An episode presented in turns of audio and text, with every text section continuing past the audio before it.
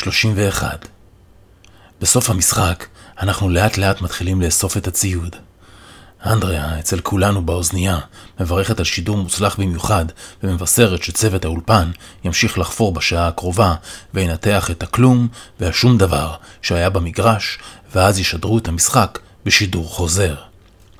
הפמליה של ראש הממשלה והפמליה של הנהלת הטכניון מסתודדים ביניהם ומחליפים מילים על כר הדשא. אל מגרש החנייה, שצמוד למגרש מגיעות שתי שיירות רכבים, האחת של הרמטכ"ל והשנייה של ראש העיר. ראש הממשלה מסמן לי לבוא איתם, ומתחיל להתקדם עם כל גוש האנשים שסביבו, אל עבר גוש האנשים שיוצא מרכבי השיירות. אני עוזב את כל הצוות שלי ואומר להם שהם עשו עבודה מדהימה, ושאני גאה בהם. מוריס לוקח פיקוד ומתחיל לנהל את הצוותים. אני ממהר אחרי המולת האישים שנכנסת לאחד הבניינים. כולם עומדים בתוך לובי גדול עם ספסלים ושולחנות, קייטרינג מוגש, דלת נפתחת אל הלובי וחושפת חדר דיונים גדול. לתוכו נכנסים מספר אנשים מאוד מצומצם. ראש הממשלה ועוד שלושה בעלי תפקידים מהאוטובוס, שלושה אנשי הנהלה מהטכניון, הרמטכ"ל ועוד שני קצינים, ראש העיר ועוד שני אנשים, ואני. למה אני קשור? אני שואל את אורן חזן. חזן מחייך אליי. כי אתה צריך אחר כך לספר את הסיפור. אבל אני לא מספר את כל הסיפור, אני משיב. בדיוק, אומר לי ראש הממשלה, כדי לספר את הסיפור, אתה צריך לדעת את כל העלילות שמתרחשות בבת אחת, ולחבר מתוכן את הנקודות שמייצרות מציאות ממשית, ויזואלית, מוכחת, אמיתית, וקלה לתפיסה והבנה. אבל אז אני מספר רק חלק מהסיפור ולא את כל האמת, אני עונה. לאף אחד אין את הזמן ואת הסבלנות לשמוע את כל האמת. לצופה יש מידה מוגבלת של סבלנות, חזן מסביר, וכדי לא לאבד אותו, חוליות הסיפור שאתה שוזר צריכות לנוע במעגלים ולספר את אותו מסר שוב ושוב ושוב, כי אם אתה תאבד אותו, אז אין צופה, ואם אין צופה, אז גם אין סיפור. ומה הסיפור עכשיו? אני שואל. אנחנו עוד לא יודעים, בגלל זה אתה בלי מצלמה עדיין, אומר לי חזן. ותירגע שרון, תשחרר, תקשיב, תפנים, תלמד, תכיר את העלילות, תבין את כל הפוטנציאל הסיפורי שקיים.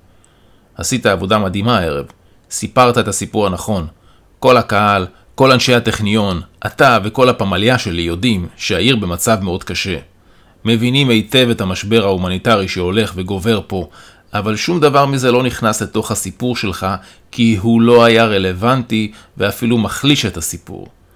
המשחק היה הרי, הקהל הריע הרי, השחקנים היו גרועים, החזירים היו אנקדוטה קומית, הנרדמים היו אנקדוטות קומיות, הכל היה אמת.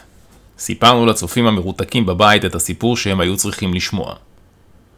כל החבורה יושבת מסביב לשולחן ורק ממתינה שראש הממשלה יסיים את השיעור שהוא מעביר לי. חזן ניגש אל הכיסא שלו ומבקש מראש העיר לפרוס את כל הנתונים הכי גרועים שיש כרגע. ראש העיר משמיע דברים במשך עשרים דקות של זעזוע עמוק. ראש העיר מדבר על בזיזות ונטילת החוק לידיים של האזרחים.